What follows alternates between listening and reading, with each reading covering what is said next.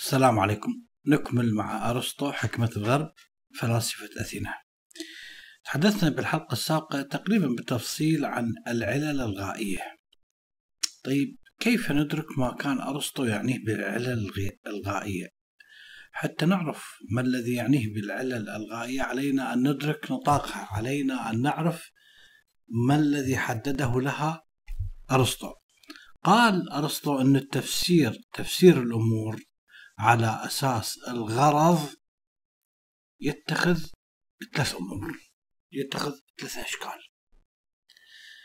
بالنسبة للعلل الغائية. الشكل الأول هي الأفعال الذكية للكائنات الحية. مثلا عندما يقوم حيوان يطارد إحدى الفرائس من أجل أن يأكلها أو عندما يقوم إنسان بأن يتمشى ويقوم ببعض التمرينات الرياضية. هذا الحيوان اللي يسعى إلى افتراس حيوان آخر من أجل الحصول على الطعام أو الإنسان الذي يسعى آه، وراء الهواء من أجل صحته. هاي غاية. هذا أول أمر. الأمر الثاني يشمل لك لا الأمور المصنوعات مثل البيت. عندما تسأل ما هو الدافع من بناء سقف للبيت قد يرجع إلى أن إلى أن الشخص الذي بنى سقف هذا البيت يقصد مؤكد شيئا ما. مؤكد أنه يقصد أنه يقي من المطر على سبيل المثال. في هذه الحالة نستطيع أن نقول أن الغاية من بناء سقف لهذا البيت هي حماية الأسرة من المطر. هذه حقيقة لا جدال فيها. هاي ثاني أمر بالنسبة للعلة الغاية. الأمر الثالث يشمل تفسير بعض الخصائص للكائنات الحية. بعض خصائص الكائنات الحية. هذه الخصائص التي تقوم ببعض الوظائف داخل الجسم البشري أو الكائنات الحية بشكل عام. مثل النظام المعقد الموجود بالعين اللي يمكننا من الرؤية. مثل شكل الأسنان اللي تقوم بقطع ومضغ وطحن الطعام. أو حتى النظام الغذائي للنباتات. طيب ما هو الفرق بين هذا النظام الثالث الأخير وبين النظامين السابقين؟ الفارق هو بين هذا النظام والنوعين السابقين من العلل إن هذا النظام الأخير لا ينطوي على أي نشاط عقدي بالعكس من النظامين الأوليين يعني. لأنه لا توجد أي هدف أو لا يوجد أي هدف محدد يبتغيه الكائن الحي. رغم هذا فإن العيون والأسنان وكذلك الجذور تؤدي كل عملها تؤدي وظيفتها بالكائن الحي اللي هي جزء منه حتى وإن كان الهدف لا يمثل جزء من خطة واعية ابدا. لذلك لا نستطيع أن نعرف الطريقة التي تعمل بها ما لم نفهم الوظيفة التي تؤديها علم الفسيولوجيا. هذا بالضبط ما أدرك الفيلسوف أرسطو عندما يتحدث عن العلل الغائية في تفسيراته البيولوجية. اذا لم تكن علل أرسطو الغائية مطلقة أبدا. بمعنى ماذا؟ بمعنى أنه علل أرسطو توضح لك هذا النظام الكامل لهذا الكون بأكمله الذي يسير وفق الكون. أبدا. كثير من المفكرين اللاحقين بعد أرسطو اعتقدوا أن الرب خلق هذا الكون من أجل الإنسان ومنفعته وأن الله أن الرب دبر أمور الكون بأكمل هذا الكون من أجل أن يحقق مصلحة المخلوقات العزيزة الأثيرة لديه اللي هي البشر. كانوا يعتقدون أن الله أن الرب خلق بعض أنواع النباتات والحيوانات على سبيل المثال من أجل أن يأكلها الإنسان. حتى أنه أحد رجال الكنيسة قال في القرن التاسع عشر قال أن الرب قد وضع الفحم في الأرض حتى الإنسان يستخرجه ويقوم بإحراقه بالنهاية. مثل هذه الأفكار أصلا لم تكن مألوفة عند أرسطو. كيف؟ أرسطو لم يقم بربط أي من الأنواع المختلفة بالكون ابدا. طبعا بالإضافة إلى إلى أن الرب عند أرسطو لم يكن يعبأ بالإنسان ولا يلقي له أي بال.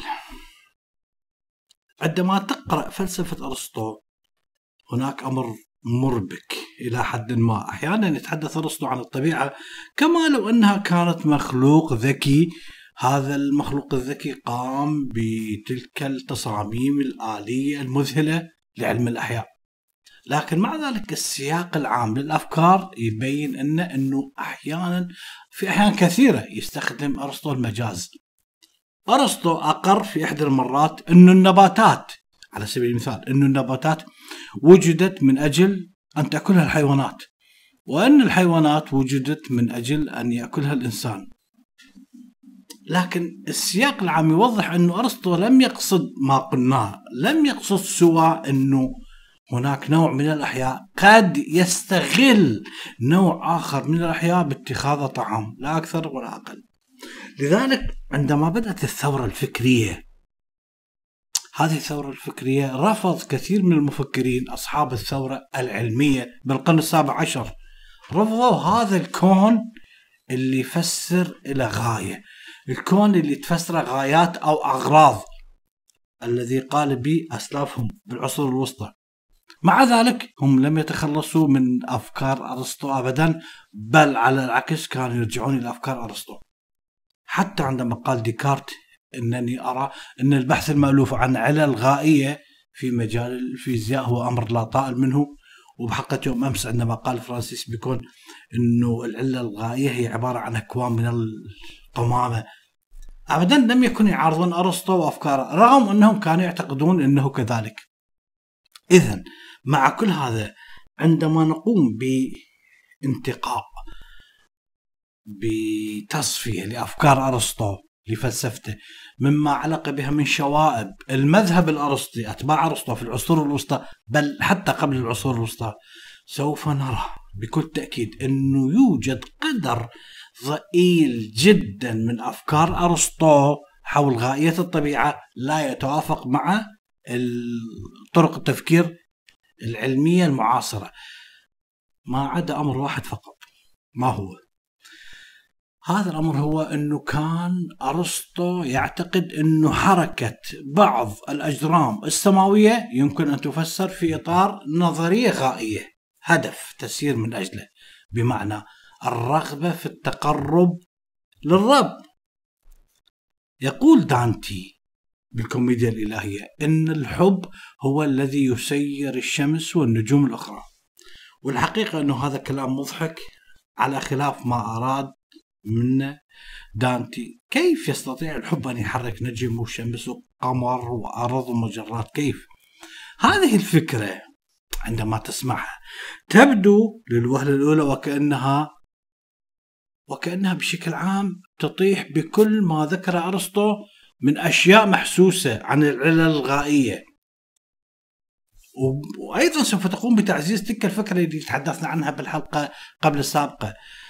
إنه أرسطو مجرد شخص يتبنى رؤية غامضة للطبيعة، رؤية غامضة للكون يفسر بها السلوك الاجزاء الأجسام الفيزيائية البسيطة على سبيل المثال عندما قال إنه الحجر الذي يسقط إلى الأرض مسرعا يسقط مسرورا، لماذا يسقط مسرورا؟ لأنه يتجه إلى الهدف. بالضبط هذا ياكد لك تقريبا إذا آمنا بهذا القول ياكد هذه هذه الأفكار الاسطويه. لكن ما كتب ارسطو عن حركة الإجرام السماوية مع ذلك يعد من أكبر الأسباب التي أدت إلى شيوع هذا التفسير طيلة فترة العصور الوسطى وحتى فيما بعدها. بشكل عام يقدم هذا التفسير صورة مغلوطة على أي حال. الحقيقة المؤكدة هي انه أرسطو كان يعامل النجوم والمجرات والكواكب يعاملها معاملة الحيوانات وليس معاملة الحجر. النجوم والمجرات والسماوات بأكملها في نظر أرسطو تتمتع بالحياة على خلاف الأحجار والجمادات. إذا ما دامت هذه السماوات تتمتع بالحياة فإنها أك... مؤكد أنه لها نصيب من النشاط العقلي. إذا بناء على هذه الفكرة ليس غريبا أن يقول أرسطو أن النجوم والكواكب تحركها نوازع تحركها رغبات. إذا اللي يحرك النجوم بالضبط هو يشبه الشهوة اللي تحرك سواء الإنسان أو الحيوان اللي تحرك الحيوان نحو فريسته. بالتالي حركات النجوم تتأثر بحبها للرب. كما تتأثر حركات الناس مع بعضهم البعض. إنسان يحب إنسان فيتأثر به. إذا بشكل عام مهما كانت الانتقادات التي تم توجيهها إلى مثل هذه الفكرة فإن ما يقول أرسطو عن الأجرام السماوية يتفق بالضبط على الأقل مع باقي التفسيرات المحكمة للعلل الغائية. لكن مع ذلك هناك سؤال يطرح نفسه. هو ما الذي دفع أرسطو إلى الحديث عن حياة الحب التي تحياها المجرات والنجوم والشمس؟ الحقيقة أنه فكرة الحب هي قديمة. فكرة الحب اللي يحرك المجرات السماوية فكرة الحب اللي يحرك النجوم هي نتيجة لم يستطع أرسطو أن يتفاداها. أرسطو نفسه حصر نفسه في هذه الزاوية ولم يستطع أن يتخلص من عندها أرسطو أراد أن يحصر نفسه بمحضراته في تلك الزاوية. فرأى أن الفكرة الغامضة التي تقول بوجود رب هذا الرب يساهم لك في حركة الكواكب يساهم بصورة حيوية في الكون بكل النشاطات أو يتدخل في الطبيعة. هذه الفكرة كما ذكرت كانت معتقد واسع الانتشار قبل أرسطو وبعد أرسطو. اعتبروه الناس في وقتها أحد الحقائق المقبولة لا جدال فيها وعلى العلماء أن يقومون فقط بالتفسير. نفس الشيء كان هناك اعتقاد ساد أن السماء على قيد الحياة.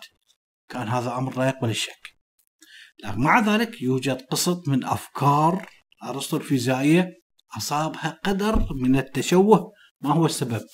السبب محاولات أرسطو أن يوسع أفكاره من أجل أن تصل إلى استنتاجات لاهوتية. هذه الاستنتاجات اللاهوتية مقدرة سلفا. لكن مع ذلك هذا لا يسري على جميع أعمال أرسطو. بصفة عامة نستطيع أن نقول أن الصورة التي رسمها الفيلسوف أرسطو عن هذا العالم تتلائم أجزاؤها بشكل محكم جدا ودقيق جدا مما يفسر السبب في ذيوعها وانتشارها بهذه الطريقة. انتهت هذه الحلقة وشكرا لكم.